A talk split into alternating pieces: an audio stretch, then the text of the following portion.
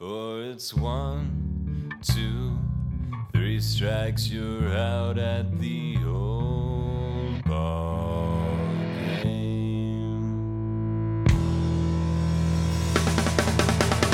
Take me out to the ball game. Take me out with the crowd. Buy me some peanuts and Cracker Jacks.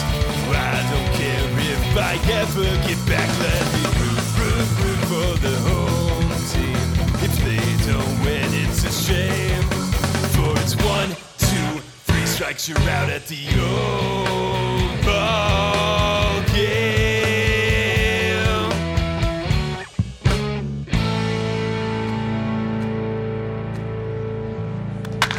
Welcome to Let's Get Two, the baseball podcast from the fans' perspective. Now here's your host, James Christopher.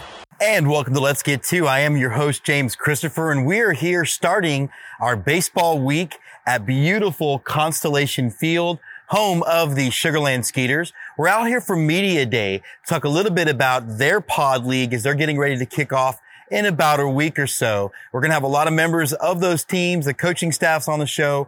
Should be a lot of fun. And then after this, we're heading up to Round Rock to check out the home opener of the Hairy Men. So like I said, we've got a busy baseball week ahead of us, and we have a busy show. We're going to be talking to Darien Sills-Evans. He's a filmmaker, writer, big baseball fan. We'll talk a little bit about his New York Mets, the state of baseball today, and kind of where we're going as a sport. So like I said, very packed episode of Let's Get Two, so stay with us. This just in, news from minor league baseball. So on the breaking news segment, we had the opportunity to participate in Media Day for the Constellation Energy League. Now, the Constellation Energy League is the brainchild of the Sugar Land Skeeters. It's a 4-team pod, similar to some of the other pods in the collegiate summer league towns, but these players are made up of some of the newly released minor league players that were released as a result of COVID, former major leaguers, some draftees.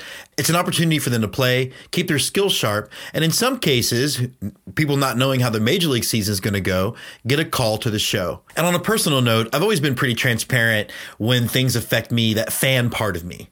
You know, this is a baseball podcast from the fans' perspective. So I'm allowed to not always be the journalist because I'm not a journalist. But it was very neat to get to ask questions of players that were heroes growing up. Pete Incaviglia still hit one of the hardest home runs in the Astrodome that I have ever seen. Greg Swindell, who Longhorn legend, and then I watch him on the Longhorn Network covering the UT baseball team. And of course, Roger Clemens and the interplay with his son. So it was a lot of fun. And so here's some of the interviews and some of the batting practice that we got to watch. It started out with Pete Incaviglia being asked about the makeup of the roster for the Constellation Energy League. Well, I mean, it's, we have a lot of really good players coming in. You know, lots of guys that played in the big leagues last year, guys that played in the big leagues the year before. Lots of AAA players, a lot of AA guys. You know, we have, matter of fact, we have several affiliated guys, top prospects by Major League Baseball. They all have dreams and aspirations of playing in the big leagues. And that's what Independent's for, is to give them an opportunity to showcase their talents.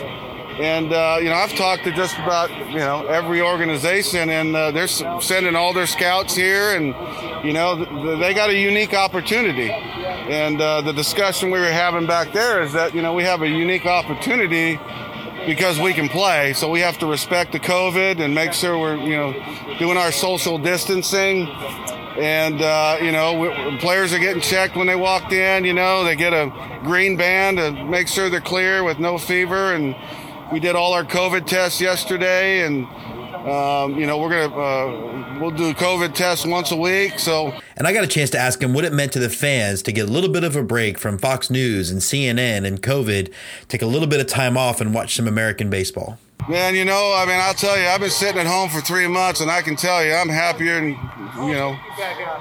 than anybody to be back out here on the field and getting to do something I love to do, which is, be on the field and, hopefully help some players get better and get picked up and get to the big leagues. But, I know some of our games are going to be on TV. I figure if they're watching, 2 in the morning Korean baseball, I figure, that they'll watch, you know, our own homegrown American players and guys that, you know, have big league time and have great resumes. Now, Koby Clemens took the podium, and he was asked immediately what it would be like to co-manage with his father. Like I was saying earlier, not only managing with my dad, but also be able to push my brothers around on my team. So that'll be a lot of fun. But no, you know, I had the opportunity of playing as a third baseman with my dad in Lexington, and then caught him in a game here, and then my brothers got to do the alumni game at Texas. So I have all of us together in an environment, and, you know, on a baseball field that's, you know, our family legacy of loving to play baseball. It's gonna be a fun environment to have us all here getting after. But, you know, we've got highly talented guys like Pete, my dad, Greg Swindell. I mean, all these managers and coaching staff here too. It's just worth of knowledge for these guys to take advantage of as well. Who's going to be calling the shots in the dugout? I'm the manager. He's assistant. Hey, he's. You go out there and talk to that pitcher. No, we're going to have fun. It's going to be awesome. I had a chance to ask Koby Clemens about all the former Longhorns on the team, whether or not they'd be wearing burnt orange, and if the eyes of Texas would be saying before games. You know, looking at the roster now, it is very, very burnt orange roster affiliated, and I don't know if we got the rights to do that with through Texas, but no, you can almost call us mini Longhorns with how many Longhorns we have on this roster. That's all I'll refer to you as from now on. And then Roger Clemens took the podium. Yeah, it's great. I mean, I'm excited for these younger players to the guys that are actually with professional teams right now to stay sharp. We've talked about it. I've talked to Pete. I've talked to Koby, the other managers. Dave and Greg, you know, you can't, as a minor league guy, you can't sit 12, 14 months without seeing live arms or some competition. So it was about 2 months ago we were here working out, and we kind of started talking about it with the Zlotniks, and really Bob and Kevin, I tip my hat to them. I mean, they're the ones really getting behind this and making this happen for these guys. And just like the talk we had with this group, we'll have it with the other group. And, you know, how serious to take, you know, what you're doing as far as your health risks at the stadium and away from the stadium. So if, in fact, they do have some fans that are able to come see the games, you know, everybody will feel safe and will be able to enjoy some baseball. So, but other than that, you know, the facility's unbelievable. I think at least 50% of the guys are from outside the Houston area. I was asking about how Roger and his son would work together as they're managing the team. He's calling the shots, and I'm handing the paperwork over as of today, and I get to wash my hands, and I'm going to head to Tahoe for a few days and play in the American Century. I'll come back and check on the boys. He says he will be seen with the mound on the fucking shit. Oh, will he? They'll hear me from the dugout. Roger was asked about the comparison between managing a baseball team now and playing for the Yankees after 9/11. Yeah, I mean, obviously – immense difference. You know, when I pitched after 9/11, I was supposed to pitch the night of 9/11 in New York City, and then I pitched, I think, in Comiskey when we came back as a New York Yankee there, playing the White Sox, and very emotional. You know, not a dry eye around. It was super emotional, man. You listening to our anthem and just the patriotic, you know, situation that we had that night was super special. And again, for this situation here, it's all about these guys. It's all about these young men. And again, the Zlotniks for being able to put this together so fast. And just like we talked to the boys about respecting what they're doing, respecting themselves, and doing it right here on the field. And then when they're not on the field, when they're at the hotel or around, you got to kind of stay in your little bubble like we've been doing as a family the best we can. And we're going to be tested. We got tested. I got tested 5 days ago before this worked out, so everything was good. And everybody in my extended family knows the deal that, you know, I'm not being unsocial. I'm just going to stay and try and do my part, and hopefully the young men here will do the same. And then I had the chance to ask him about the makeup of the rosters with the availability of so much minor and major league talent due to COVID-19. Well, this has gone way past the independent league right here. We've got guys, I mean, you're going to see some big arms out here. And I've looked at the rosters, and these boys are going to get tested. These young men are going to get tested pretty quick. Just told them take it easy maybe the first few games, you know, until their legs get under them, because putting your cleats on and getting, you know, in a spring training setting, you're going to get sore. And these guys will get sore. It doesn't matter if you're 25 or you're 45. You're going to feel a little bit different, you know, pitching to live hitters and things like that. But that's what these guys need to stay sharp. So after 2 months, I mean, I'm not going to be surprised that if some stuff happens in the big league camps where they lose a few players, whether it be injury or from COVID, there's more than a handful here that are going to have 40 or 50 at-bats. They can go right into play if the team calls them to do so. They'll be ready. When we talked to Greg Swindell, I immediately wanted to ask him about the effect that COVID-19 had on shutting down the University of Texas Longhorns baseball season, and particularly the seniors. Well, I mean, fortunately, some of them can come back. So it was terrible that it happened like it did, because they were just shut down and they didn't know what the outcome was going to be. But eventually, NCAA, in my opinion, made the right move, letting the seniors come back, and there's going to be some stacked rosters next year, I know for sure. So after that, it was batting practice, it was cracks of bats, and it was Pete Incaviglia hitting fungo and Roger Clemens fielding the ball at first base. And then, of course, like any good Longhorn, my day was made when the Rocket gave me a hearty horns up as I left the ball field. So I really want to thank the Sugar Land Skeeters and Tyler Stamm and Ryan Posner, two of the best guys in the business, for having us out. It really means a lot. And before we go, I want to share with you the four identities that will be playing. You've got the Sugar Land Skeeters, the Sugar Land Lightning Sloths, Team Texas, and the Eastern Reyes del Tigre, which should look familiar. It's going to be a blast this summer. Ticket information is available. And just like the Round Rock Express, they are being very, very deliberate about public safety. You should feel safe going out to these games. Who's on first? The Let's Get Two Local 9. Brought to you by Marco Fine Arts. So we are excited to welcome to the Who's On First segment, friend of the show, JD Davis of the Corpus Christi Hooks. JD, how's it going, man? It's going well. You know, we're excited to be hosting the Astros Texas squad here in a couple of weeks down in Corpus Christi, and can't wait to get those guys down here and just trying to get the ballpark ready. You know, it's a busy time. We've got a lot of big improvements and big investments that not only the Astros are making, but the city of Corpus Christi are making in the ballpark. And so just a long checklist of things we're trying to get done and get fans back in the ballpark. So talk a little bit about that, because that was, I'm guessing y'all maybe knew for a little while that was a possibility, because it seemed like the announcement went, schedule's over, a season is over for MILB. 5 seconds later, y'all are the taxi quads. What all does that mean for you guys? Yeah. So, you know, it's something, it's kind of the behind the scenes thing is a little bit of a roller coaster, because there was talk of, you know, we may be the taxi squad once the agreement was made with the players. And then it was like, oh no, it's definitely, they're not going to come here. MLB doesn't want this or that. And it was all kind of based on distance.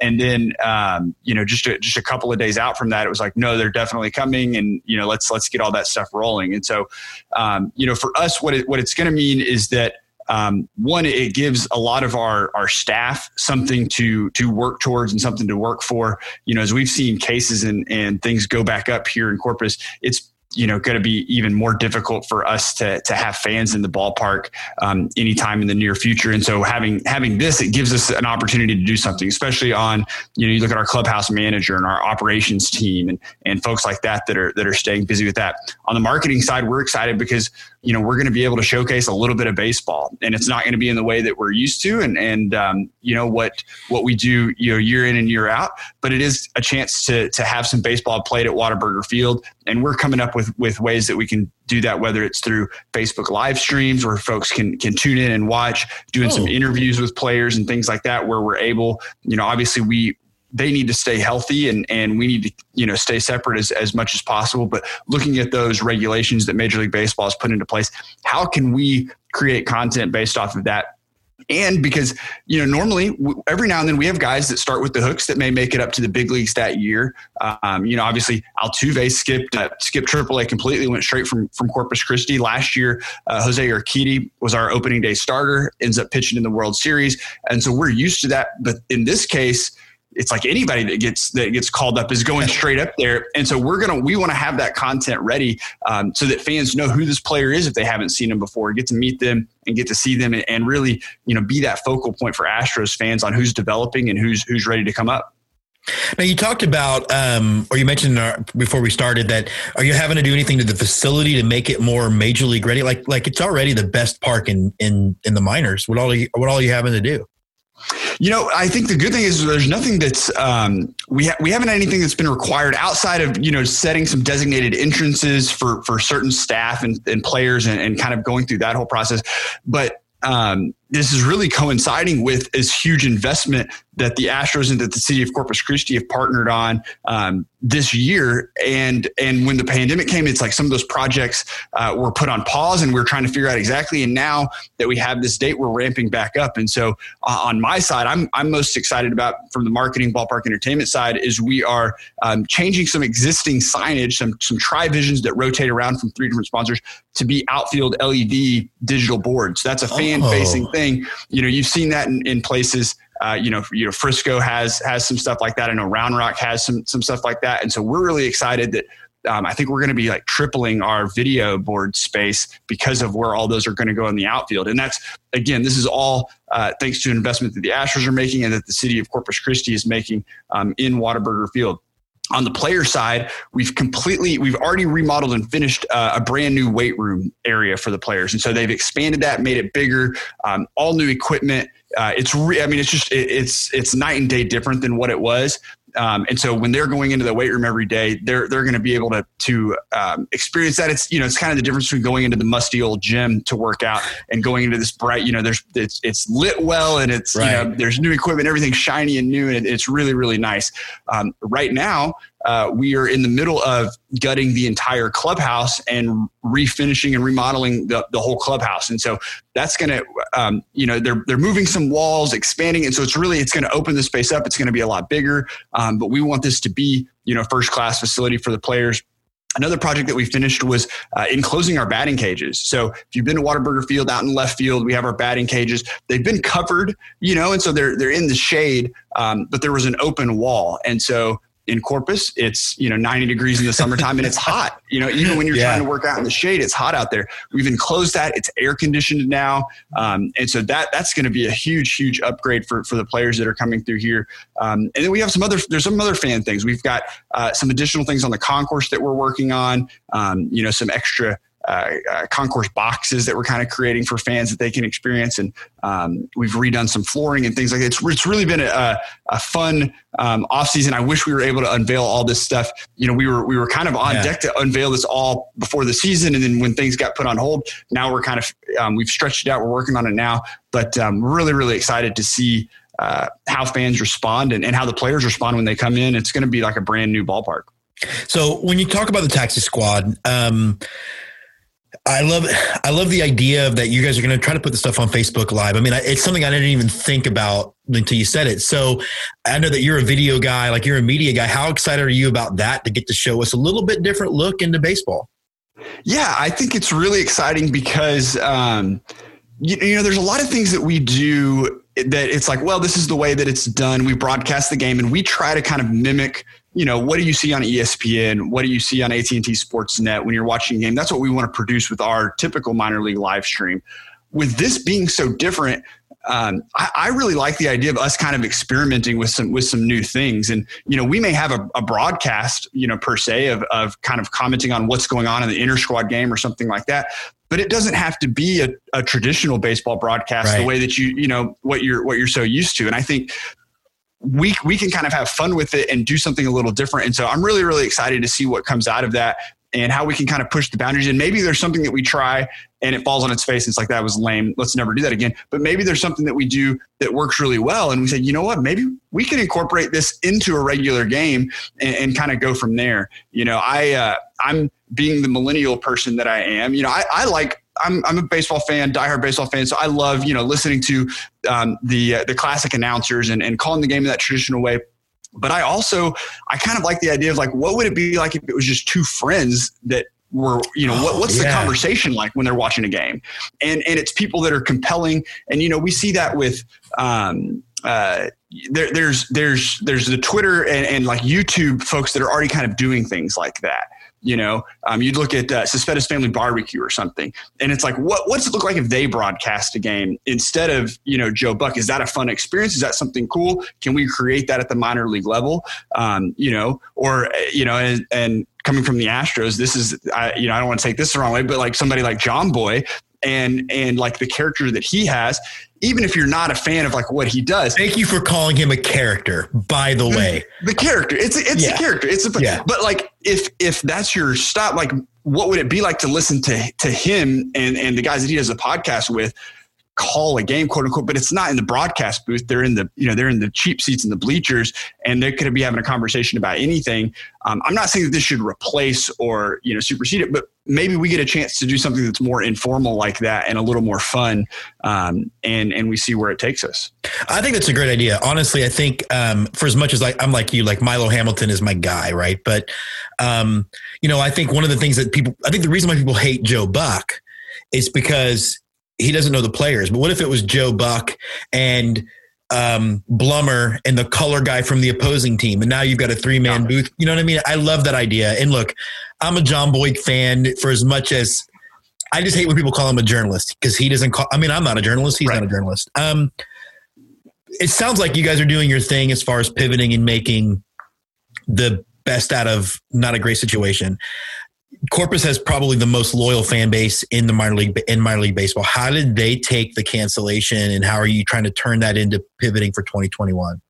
Yeah, you know, it's been really, really positive from, I mean, as positive as, you know, I don't want to say they're excited, but in terms of understanding what it was, I think that's the biggest question for us. Was a lot of people see the hooks and we are the local team, and they don't think about us in the scheme of minor league baseball being a nationwide, you know, 150 plus teams and what that means. And so our worry was always, they're going to say, oh, you know, the hook season is canceled. It's like, well, things are fine here, or why can't, you know, what's wrong with playing these teams or that teams? It's like, it's not that big of a deal, but really overall, the response has been fantastic. You know, and I credit this mostly to our season membership team and our sponsorship team reaching out individually to those folks. And this was right away. You know, as soon as we were out of the office, we had messages and we're reaching out to folks and answering questions and being as transparent as possible, letting them know where we were in the process. But overall, everybody's been really, you know, positive. And, you know, the thing that I keep hearing over and over again is like, hey, we understand, we can't wait to be there in 2021. You know, we want to be there opening day. And, you know, that's us being lucky to be in the community that we're in, that loves the hooks, loves baseball as much as they do. But also testament, I think, too. I always look back. I've been in Corpus now. This would have been my 8th season here in Corpus, and I look back as, you know, the foundation of what the team, you know, meant with Ryan Sanders and Reed and JJ Gotch and those guys that came down and set this team up and really put it. Created it as a community staple. We are members of the community, and did that from the start. And we're still living off that goodwill that they created such a long time ago.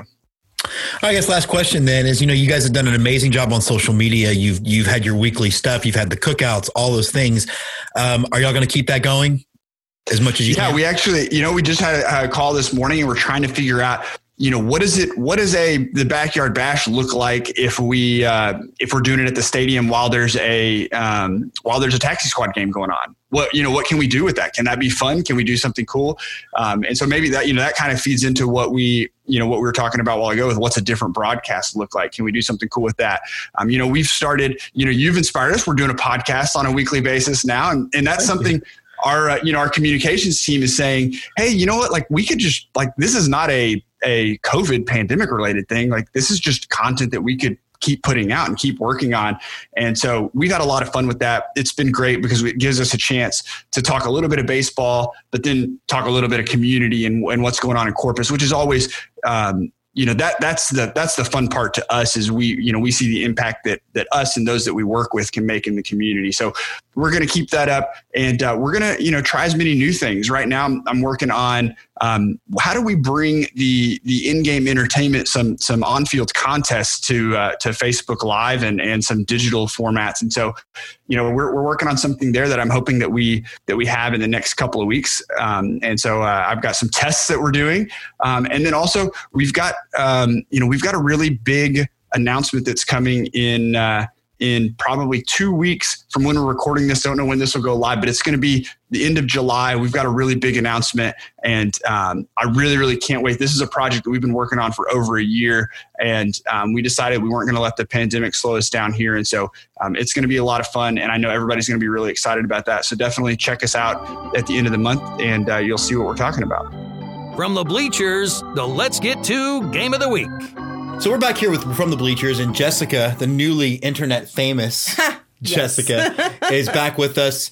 And we were in Round Rock last night. So let's talk about that, beginning with the social distancing stuff. So you're in fairs and events and that kind of thing professionally. What was your take on how they did? I mean, I was literally taking photos of everything I saw because I was seeing such great examples of how to run a large outdoor live event, which, like you said, is the industry that I work in normally at fairs and festivals. And so I was very impressed by everything we saw at the Dell Diamond last night. So what stuck out the most? Because I kind of had an inside knowledge from Media Day, but as somebody who walked in and it was new to it. Well, I would say when you very first walk up, it's the signage is really extremely clear on the mask requirements, the 6 feet of distance. And then, of course, on the floor, everything is marked to show you where 6 feet is from each other. So if you're standing in a line to get in, or you're standing in line to get some drinks or concessions, you've got the lines to stand on. But really, one of the things that I thought was most impressive was seeing how they have the one-way traffic on their concourse, right? When I saw that, that was, to me, was like, oh, it never even occurred to me that passing people this way could theoretically transmit the virus. And I think, you know, some might say that's overkill, but I think so much of where we are, it's about people's comfort level. Absolutely. And I felt comfortable. I've told my clients this all the time. It's all about getting people to actually come to your events. And in this time when people are not sure what it's going to look like to come back to a live events, I think anything you can do to help promote the idea that you're doing everything possible to make it as safe as possible. And I also think, too, it's so, you know, as a compliment to them, I think the people that are going are going to see this, remember it, and it's going to pay off for them in the long run when we move past this, and they're going to remember, oh, Round Rock tried to take care of us. They weren't just trying to grab money. Absolutely. And I've got to say, too, you know, when I've been working on the event side of things, you know, sponsors don't really want to get involved either if they feel like it's not going to be a safe environment. And so I feel like it's going to enhance their capability to get and keep good sponsorships if the sponsors feel like they're going to be taken care of and the fans will be taken care of, and therefore their name can be associated with a really good reputation. That also is going to make a big impact for the organization as a whole. One of the things that I think both of us detected, though, was they did a great job with the seating, with every other row, middles of rows, and then essentially you have a row to yourself. Right. Every time somebody misread their section and wanted to sit in our section like 3 seats away, and I was like at what point am I just like, no, sir. The anxiety level was high as people were finding their seats. Yeah. But that really ended by the time the first inning was over with. Everybody was pretty much navigated to where they needed to be. I don't know if we mentioned it, but you could take your mask off as long as you were sitting in your seat. And so from that standpoint, you could still get your dogs and your beer and have a good time. And, you know, it was also just nice that from a comfort level, you've got room to spread out a little bit. And we had a lot of great conversation with some of the other fans in the audience. You were still able to talk to people. Absolutely. Even though they were 2 rows ahead of you and then down, you know, we had a conversation going, one real pleasant with the lady in front of us and one sort of okay with the guy behind us, Rangers fans. He was perfectly nice. It was good. The ball game, such as it was. Interesting scenario, because it was definitely a situation where one team was far outmatched for the other team. So, I mean, when the first inning takes more than 30 minutes and then the second inning takes almost 30 minutes. The kid behind us was trying to figure out, he was doing like algebra, how long is this game going to go if we're averaging 35 minutes of first inning? Exactly. So it was rough. What it felt like to me it was men against boys. It really was. It felt that way. And no disrespect to Victoria, but you know, the way that these rosters got put together, Round Rock just had access to a lot of talent that they couldn't go anywhere else at such a late notice. What was impressive to me, because I saw them a week ago in a game that they lost, in a game they really weren't in. I think they lost 9-3. It feels like they're a team now. Yeah. And they were just pummeling them. I think it was 19-2 was the final. When you say men against boys, I mean not just talent wise, but physicality wise also. The team from Round Rock was just bigger. They looked more grown and developed. Yeah, you made the comparison. It looked like Victoria looked like every team we watched play in normal, right? Yeah, but just against versus Round Rock looked like what Round Rock Express guys could normally look like to a certain right. extent. I mean, yeah. maybe just a little bit younger, but yeah, they looked like grown men.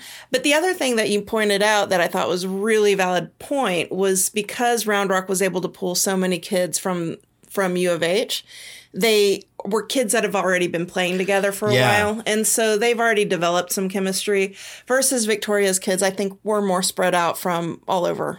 I think you're right. And one of the things that was interesting at Media Day was the manager, Chase Almendez, said not only had all of that happened, but he had coached 75% of them in youth baseball at different levels. So, well, that definitely will make a difference. It definitely made a difference. I predict that Round Rock will roll to the championship. But was it just fun to be back? I mean, because Round Rock is a park we go to all the time. Yeah, absolutely. So, yeah, I mean, it was extremely fun to be back. We have our traditions for what we do when we're at our favorite ballparks, and that is one of our favorite ballparks. They did have a lot of our normal eating concessionaire stations closed down, and I have to imagine it was because of either because of social distancing or because of staffing, you know, trying yeah. to keep costs cut down. But yeah, I mean, we got some great dogs. Nolan Ryan beef. Go Nolan Ryan. Go Nolan. And then Jessica wanted to. And then we have our other tradition. When we leave the ballpark, where do we hit up? We always go to Andy's Frozen Custard. Yeah. Shameless plug for somebody who doesn't actually sponsor the show. Yeah, right. Maybe they should. You know what? Maybe they should. Yeah. Andy's Frozen Custard. Get it on the ground floor. It is. You can have an ad space for free snow monsters. Yes. No, it's delicious ice cream, and it's pretty much the highlight. We only go when we're at a game because it's so far away from our actual house. Yeah. We wouldn't just normally drive by, but good custard. But I do hope that, you know, people watching this, I think that they have, after tonight, only 13 home games left. It did feel completely safe. It felt normal. Mm-hmm. Which right now is all you can ask for. One of the things before we leave, I thought it was cute. You're the one who noticed the players from Victoria when they got into the Dell. Yeah, so they were lined up. They were batting, and so they were lined up against the dugout railing and all just leaning up, and you could just see them sort of looking around. And it just felt like they were in a big stadium for the first time. Yeah. It was really great. And it was cute. And it reminded me of what Andrew Phelps from the Round Rock Express had said, you know, before Media Day happened. We had talked, and he was on the show, and he said it was their goal to make these kids feel like big leaguers. And I think all in all, to use the world's worst pun on a baseball show, at all levels, the Round Rock Express or the Round Rock Harrymen, they have hit a home run when it came to handling this pandemic and the transition to the TCL. Absolutely. It was a great time. And it's out of here! The Let's Get Two moment of the week. And now Ryan Hernandez, the big right-hander from Boston, Massachusetts, stands in from Boston by way of the University of Houston, and he takes a ball high. The catcher takes a few steps towards the mound, tossing it back to the pitcher, no doubt giving words of encouragement to this embattled pitching staff. And the pitcher digs in, cleaning out his cleats. Ryan's a big Red Sox fan, had a little fun with him at Media Day, teasing about the Astros, as the pitcher digs into the stretch. He looks, takes a sign and comes set, and the pitch, and it is high again. Hard to be high on a guy like Ryan, he's so tall, but that is exactly what's happened on two consecutive pitches. The Round Rock Harrymen are having their way with this pitching staff tonight. I like to think it's that home cooking.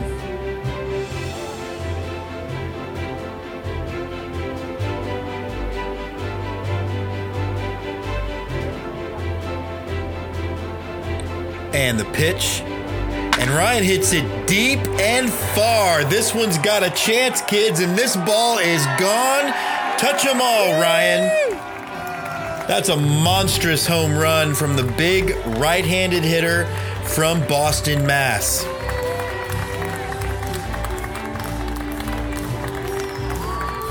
He rounds third, the ovation coming from his dugout. He's having a good time down here in Round Rock, Texas. And I tell you what, Ryan, we are having a good time watching you.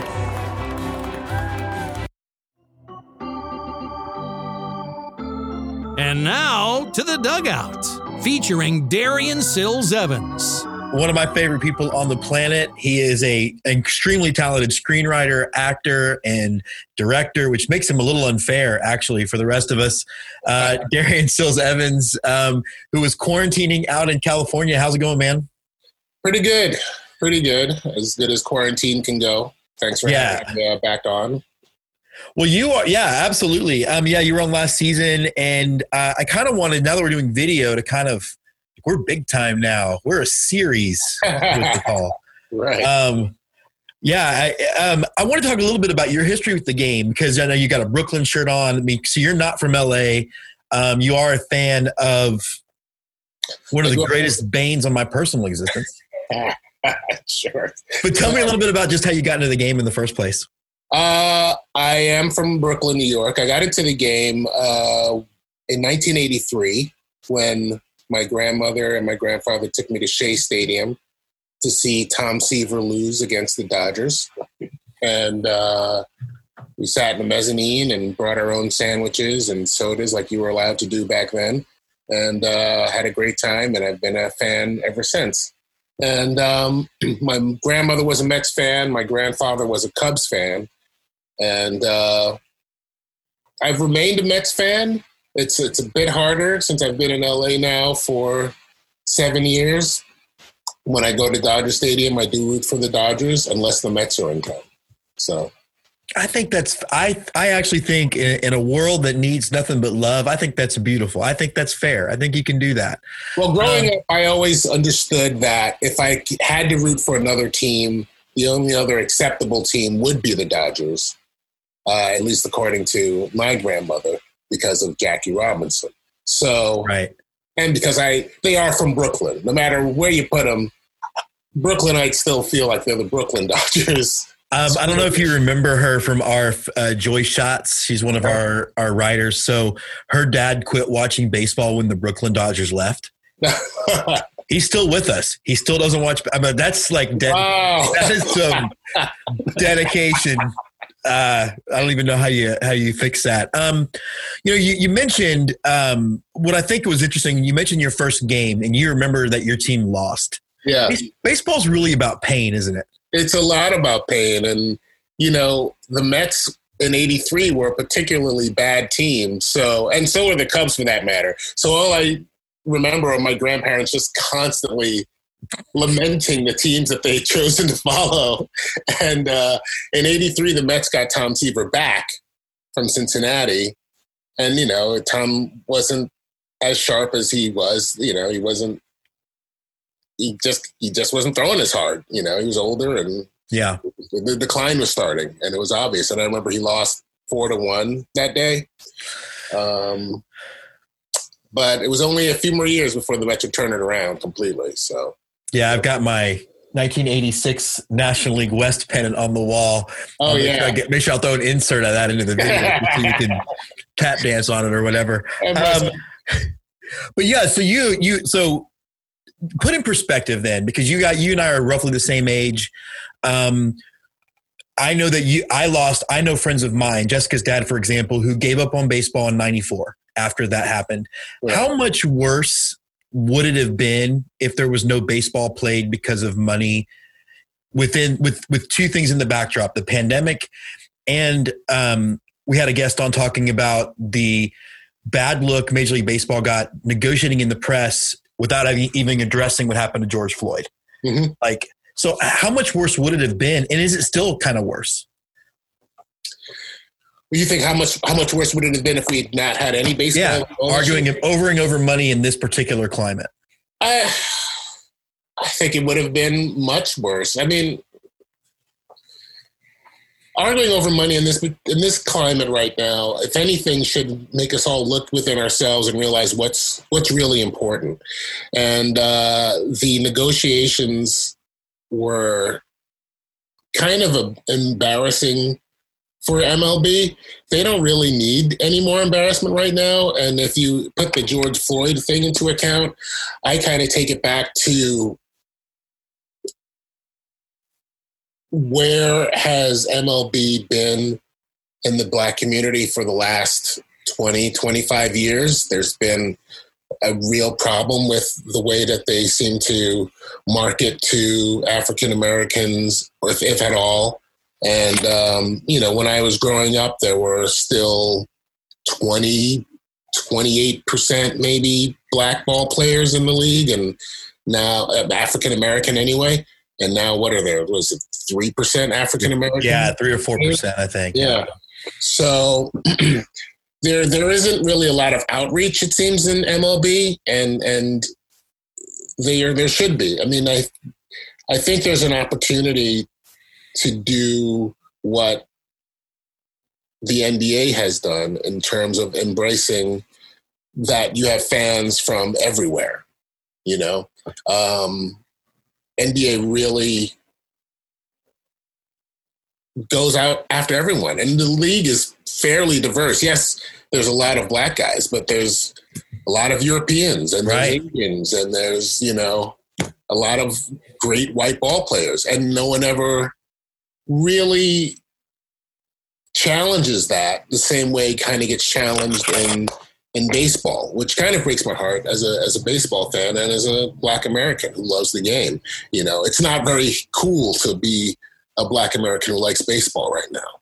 You know, it's interesting that you say that part then, because it is a sport that is losing fans it's hemorrhaging fans. Yeah. And it seems like look at the microcosm of the Astros, where our owner can't say a word and not be stupid about it. From right. we're going to defend the guy who was a misogynist to cheating didn't help us. Whether it did or didn't, you just don't say that to, yeah. I need people to buy beer. They're dying. Like, but it seemed like that's a microcosm. Why aren't they reaching out to, particularly in New York, where there's a high black population and a high history of the game? Right. You got to find fans from somewhere. Yeah. I think part of the reason that they don't reach out is just finances. You know, the thing about reaching out to a poorer community for this sport is you'd actually have to provide a hell of a lot of equipment for them to even be good. You know, one of the things I really wanted to do when I was growing up in the projects was play baseball, and I couldn't because my family couldn't afford what comes with playing Little League. You know, that wasn't something that was available to us, you know, whether it's the uniforms or it's equipment or whatever. You have basketball, you just need the ball. Mm-hmm. And everyone else there's hoops everywhere. Major League Baseball would have to make a huge commitment to not only going into neighborhoods that they've kind of avoided for the last quarter of a century, but also a financial investment in providing equipment to kids who want to play the game, and to a certain extent, coaching. You know, baseball's a game that's taught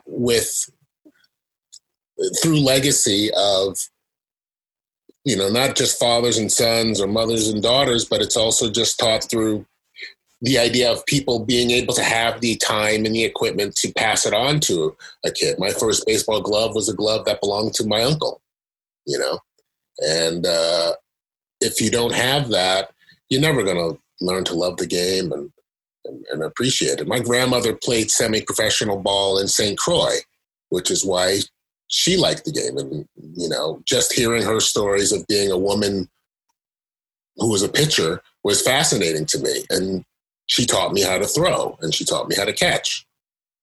It wasn't my dad. So that's, first of all, incredible. I didn't know that about you. That's amazing. I do think the economics, it's interesting. It's almost like baseball's becoming lacrosse. Like, even, yeah, you know, I grew up not a lot of money, and my dad would tell us, well, we can't afford for you to play. I did not play until I was in middle school, and it was a school team, and all I needed was a glove and a bat, and everything was perfect. Right. And then now that I teach these kids, and I hear about summer leagues, and you're right, it's a billions of dollar industry, which is probably exactly why Major League Baseball won't do the outreach that you're talking about is needed. Yeah. And and they should, because I think that there's, I don't know. I have a lot of cousins, a lot of young cousins in my family who, you know, want to play athletics. A lot of them go to football or basketball. And I'm always the lone one in my family that's like, if you like sports so much and you do like baseball, because some of them do like baseball, but they just don't want to play it because it's not cool and none of their friends are on those teams, you know, you should pursue it. You know, there's one, on the average, baseball players have a longer career than those other sports. And if you really want to do it, and I don't know, there should be someone going out, outreaching to people, saying to young black men, you know, there's another way to get out. If you can throw this white ball really far, who knows, you know, what happened. If you can throw it far or hard or catch it really well or run really well, you can do this sport, you know, and not have a concussion or not blow out, not be in danger of blowing out your knee every other game, you know? So, and you can actually start making money earlier and longer in the sport, because you still, and I think minor leagues will eventually start getting paid better. Right. One curveball I'll throw you, because we, you know, it was something I didn't think we were going to talk about when I sent you what I thought we'd talk about, but we are talking about the 100th anniversary of the Negro Leagues. Mm-hmm.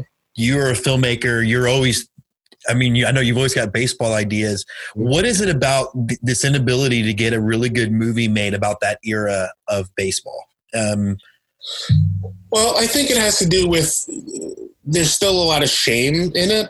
You know, I think that the people who make those decisions and also Major League Baseball, who you'd have to get permission from to do it correctly, or to do it with the scope that I think most filmmakers want to do it, they're really embarrassed and ashamed at the scar. It's just like the scar of slavery on America as a whole. You know, this is it's a black mark on the game, you know, and there's still a lot of teams that, for whether they want to admit it or not, certainly have not evolved with that. You know, if you look at like integration in baseball and how many teams like miss the opportunity to be the first, and the teams that were the last, you know, a lot of those cities are still racially divided cities. I mean, like Boston was the last, right? And Boston is, for all of its liberal voting, a pretty racist town, you know? Yeah. I don't know. I don't know what it'll take for us to get a really good movie out of it. I mean, I guess it would take someone who was African-American in a position of power in the MLB to kind of say, let's do these stories. The MLB is really weird when it comes to trying to do movies about events that happened under Major League Baseball. You know, even when I was researching MLB stuff for this thing that I'm writing now, they don't like to get involved with things that put them in a negative light. Like if you want to do something about $10 beer night, that's bad because they don't want to look bad. The same way that iPhones doesn't allow the villains to have an iPhone in a movie, you know. I never knew that. Oh, wow. Yeah. Oh, yeah, it's true. The villains cannot have the iPhone. The MLB doesn't want people to be reminded of mistakes that they've made. But it's the mistakes that they've made that have aided in their redemption of the sport and makes it the league that it is today. I mean, yes, there were mistakes were made with race, and mistakes have been made with outreach, but if you always take it from the point of view of you're an evolving league and you're always going to get better, you don't have to be ashamed of the mistakes. And again, I hate to keep bringing up the NBA, but they at least seem to be at the forefront of the sports leagues, the major sports leagues. They cop to mistakes that they made or make, and they seem to be extremely progressive in where the game and where commerce in the game for the fans will go, instead of waiting back to see what's going to happen, they change with the times quicker than the NFL or the MLB does. Yeah, it's interesting because even the NFL, I know the NBA took a lot of heat, and I think justifiably so with the China stuff, and how much of our own values as a country are willing to sell down the river to make a buck in a new market. And that's a conversation for another day. But even Goodell now admits, without mentioning his name, what happened to Kaepernick was wrong. And yet in the MLB, we're still dealing with building with Marge Schott's name on it. Right. Yeah. You know?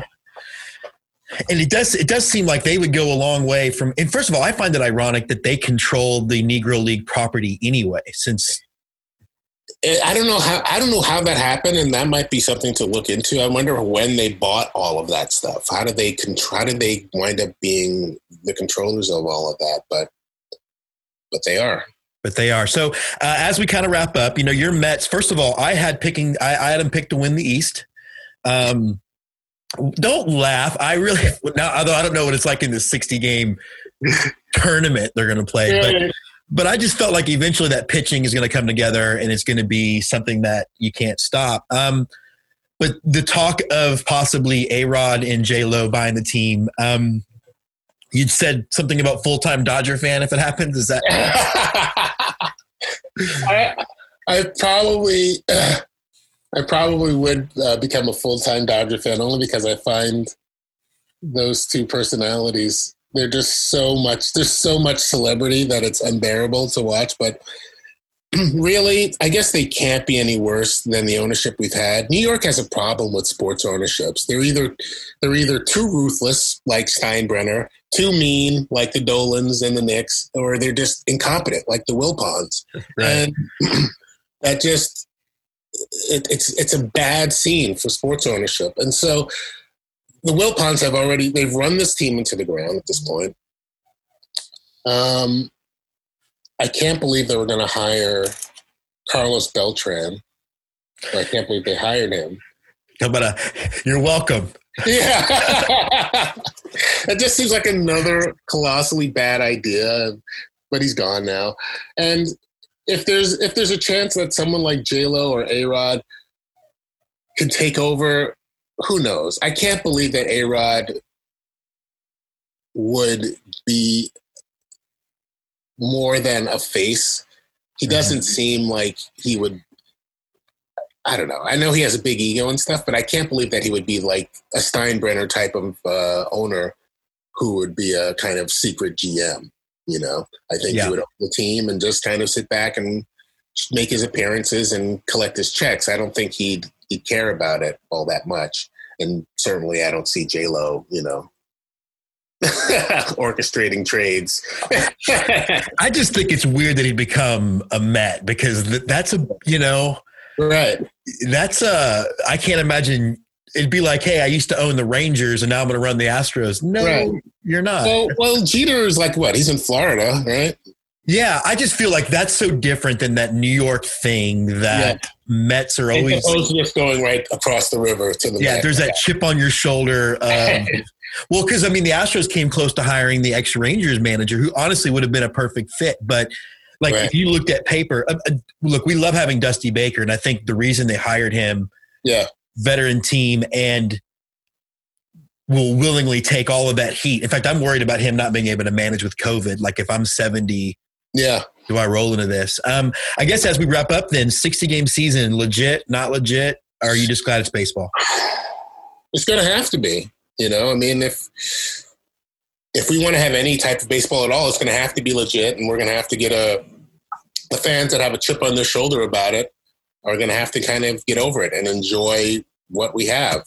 This will be a historical season for a lot of sports, and it might be, if it has an asterisk next to it the entire season because it was this shortened thing, then it does. But I'm excited to just see some games. I pay for the damn MLB channel. I want to see like a real game on it, and not just like watching classic games, or I dug out like my '86 World Series a couple weeks ago just to watch Game 6, and that's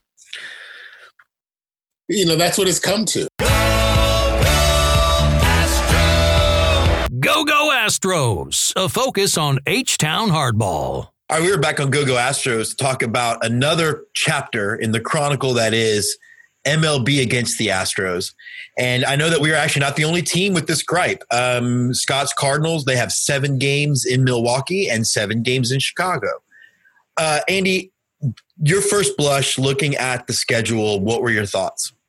My first blush, and as much as I would love to live in a fair and equitable world where everybody is treated equally and justly, I'm also 48 years old, and I realize that's not really a thing.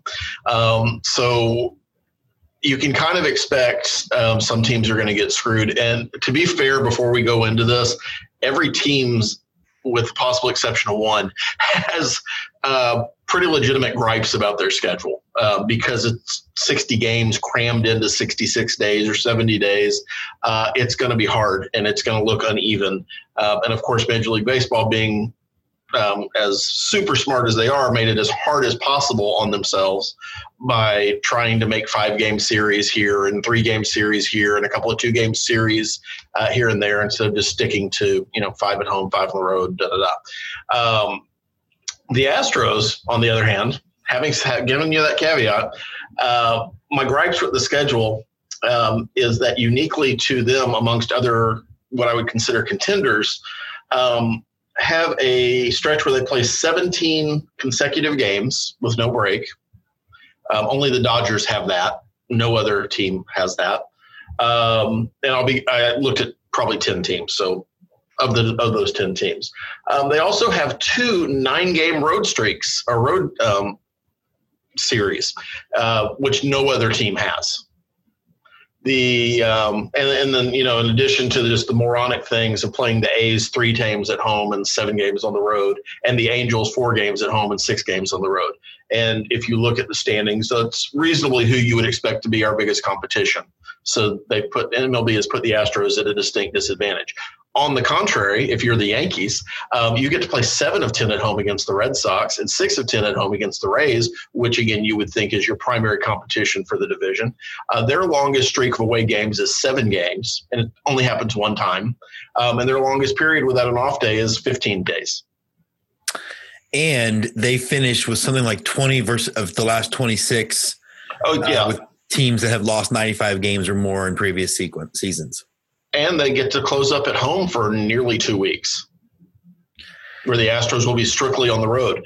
You look at the Dodgers, and they have similar advantages: 7 of 10 against the Giants at home, 6 of 10 against the Rockies. Their longest streak of away games is 7 games. They do that one time, and there's certainly inequity. And looking at the Cardinals, which, for all the world, should be one of the glamour franchises of MLB, they get treated almost as badly as the Astros. They really do. Sorry, Scott. Yeah.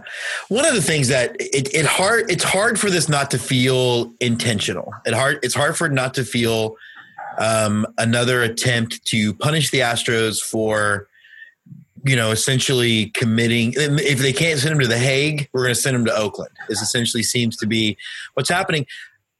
Is there a reason for us to look at this? Look, the travel distance part of it, that has been the reality. You can make it feel better over 162. That's the reality. We live in the central time zone, playing in the Western Division. That will get fixed. I don't understand how you don't just send them to Oakland for a 5-game series and then bring Oakland for a 5-game series and just be at it that way. That makes far too much sense. We don't want to make sense. We want to have fun, weird things. And I think that the schedule maker thought they were making a concession to, I guess, Houston and Arlington by making all of the West Coast start times no later than 8:10. So that was interesting. I thought that was a nod to the 2 teams in the Central who are going to have to deal with this. But the start times are weird. They're all over the map. And it's almost like they realized, well, if we're not going to have fans, it doesn't matter when we start the games. We need to start it so some of the games during primetime television, but it honestly doesn't matter. So you've got 8:10, 3:10, 1:10, 6:10. Those are your first 4 games in Houston. Yeah. How do you think that this is going to affect the team's chances then? Ultimately talent beats out talent. It's just like we've talked about. There's a much shorter road with 60 games versus 162. So you've got to get off to a good start, and you've got to play well for 60 games. There is no time. All the fans on Twitter who overreact over every single loss, and certainly any 2 or 3 game losing streak, will be legitimate. They'll have legitimate concerns this year, because a 3-game losing streak in a 60 game season, that you have too many of those. You've got a bad run, and you don't have any time to recover from it. Back to your question, though, I think it is something that Astros fans can legitimately be concerned about. And I know we did a lot of weird stuff at the beginning of what should have been the season with beards and mullets and all that, but there's some actual content there. One of the things we talked about from a content perspective is the history of Major League Baseball screwing over the Astros, certainly from 2005 on, but before that as well. This is another piece of that. This is the same decision makers who decided the Astros can't be in any promotional videos after January 2020. Can't be in any advertising. We don't even talk about the Astros unless we can mention garbage cans. If we can mention garbage cans, then it's all Astros all the time. but other than that, we can't consider it. We can't talk about Jose Altuve being an MVP candidate. We can't talk about George Springer being one of the better, if not the best, probably behind Mookie Betts, but free agents available. We can't talk about Justin Verlander. He's the only one who really gets any run. But this is largely the same team that won the pennant last year, that won their division by a pretty good margin, and honestly should have won the World Series if not for an incredibly hot/lucky Washington Nationals team. Part of me, when I saw the schedule, immediately was over it. Don't even care if there's a season. Why should I be at least not that? I mean, I'm already regretting the schedule doing its thing and then trying to log into Twitter. Like today, a video was made from some Dodgers fan, a little boy, saying, "This is what happens when the Astros come to town." And he threw a fastball at the head of a Jose Altuve dummy, and it exploded. And I thought, that's 2020, in a nutshell. Why should I be excited? I mean, baseball. Any baseball. But I've got baseball. I mean, we do, but any baseball is better than no baseball. So more baseball is better than less baseball. That's the reason to be excited. The Astros still have a very, very good chance of winning the pennant, making it 3 division titles in a row, and getting to the playoffs and letting things happen. I think they're at a disadvantage from a starting pitcher standpoint, but other than having not a 4th and 5th starter really defined, they're going to be a really, really solid team. You're going to assume that Alvarez is going to get off the island, wherever he happens to be right now, and Urquidy's allowed to cross the border at some point. And you're going to have a fairly complete team compared to a lot of other rosters they're going to play. There's also a healthy amount of competitive games. We do have 4 against the Dodgers, 2 at home and 2 on the road. That first series is in the first week, so we get to warm up against the Mariners. And honestly, putting all the nonsense aside, Astros-Dodgers is a premier matchup in Major League Baseball in 2020. Those are 2 really, really well-constructed teams that should do really, really well this season. And then you're going to have – abbreviated though it is, you're going to have the joy of what is a pennant race. And even better, you don't have to see Arlington until September. I do need to get a weed eater out of there, though. So I mean, literally, I won't have to look at that whatever tinted brisket that they're going to be playing in until the very last week of the regular season. I was talking to our buddy Stu Clary, who does our A's insider, and even he feels like the Astros got screwed. And he tried to kind of calm me down by saying, listen, the only thing that makes Oakland hard to play in is the fans, and there will be no fans. Do you think that the lack of fans kind of negates some of the home field advantage a little bit? Oh, absolutely. And it's interesting because I was talking about the start times, and if you look towards mid-December or mid-September, the start times start looking normal. So we play the Rangers. Those games start at 7 o'clock. When we play the D-backs, that starts at 7 and 6. So it's almost like they're trying after, end of August to get the games back in a normal television schedule type thing where you might actually have fans. So I guess that potential's still there, even though it's probably getting smaller every day. But without fans, it's just baseball, and ultimately the talent wins. And even over 60 games, ultimately your better teams are going to win. 60 games is roughly what a good college team will play in a given season. The Longhorns when they're good, the Aggies when they're good, most of the SEC doesn't have a problem winning games over a 60-game season. I don't anticipate the Astros, the Dodgers, the Yankees, a couple of others to have any issues with winning games. So it's ultimately a situation of talent beating talent. And I would put our talent up against any other team right now.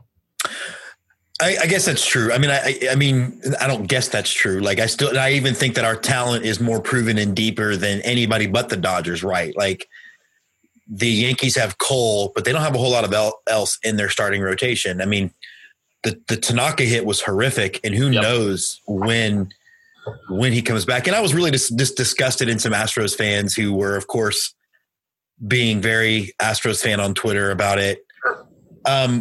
So right now, the Astros really have three question marks: Joe Smith, Jordan Alvarez, and Urquidy.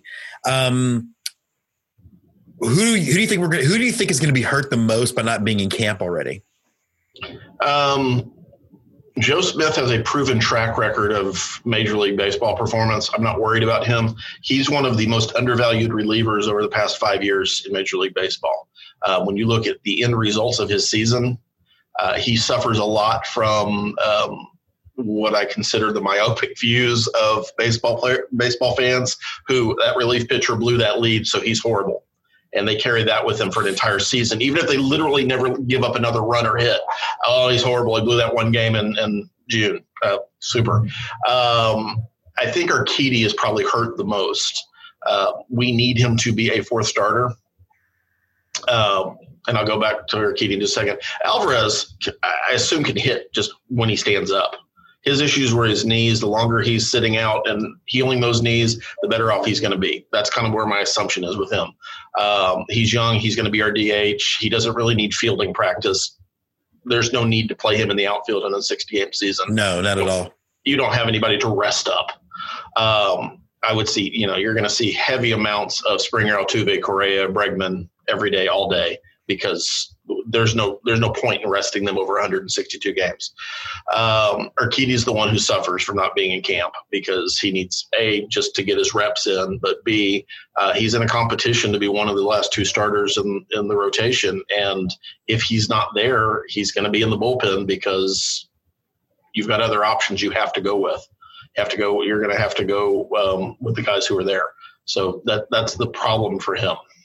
And again, we have starting pitching candidates. We just don't have experienced candidates. Right. So, I go back to my point earlier that most teams' fourth and fifth starters are either a candidate or a journeyman. They're very rarely what the Astros have luckily had, particularly in 2018, when you had an ace for the whole rotation, really. Yeah. And hindsight being 2020, how much better would we feel had we signed Charlie Morton? Yes. I mean, there's a lot of things I like that Jeff Lunau did. That's probably the thing and I know why. I know the reason: history of injuries, age, weren't sure about his desire to continue play. But we have an entirely different conversation right now about not being as good as any other team, but literally being the best team in baseball if Charlie Morton's in our rotation versus Zach Greinke. Yeah, I mean, I guess it's interesting because I don't feel like it's that big a fall off from Greinke to Morton or Morton to Greinke, but we'll see. I guess as we wrap up then, I mean, if you were placing a bet today, would you pick us to win the division? If there is a season to play, because we still have 2 full weeks to go. Yeah. I still think we have to be the odds-on favorite to win the division.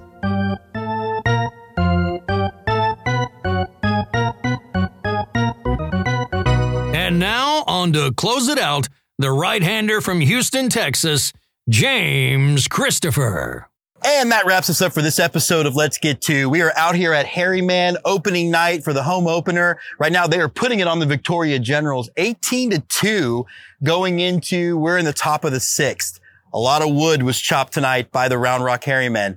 We want to thank everybody for watching this episode. I want to thank the good folks at the Sugar Land Skeeters for having us out to Media Day. Thank you to Darien Sills-Evans for joining us to talk a little Mets. And thank you again to Andrew Feltz and the team behind the Round Rock Harrymen for having us out for opening night. I do want to do a special shout out to Round Rock, the team at the Dell Diamond. They have done the social distancing thing so much better than anybody else that we've seen. Chairs are roped off. People are safe. Everybody's wearing masks. It is a real testament to the team behind the Round Rock Harrymen, the Round Rock Express. Kudos for taking this very serious thing so seriously. Usually I do end the episode on Let's Get Two, but I felt like this time I would let Pete Incaviglia take us out of the episode. We're back. Baseball's here, man. I mean, it's, you know, apple pie Chevrolet and, you know, baseball, man. I mean, this is what we're supposed to be doing. Truer words were never spoken, Pete. Now let's get to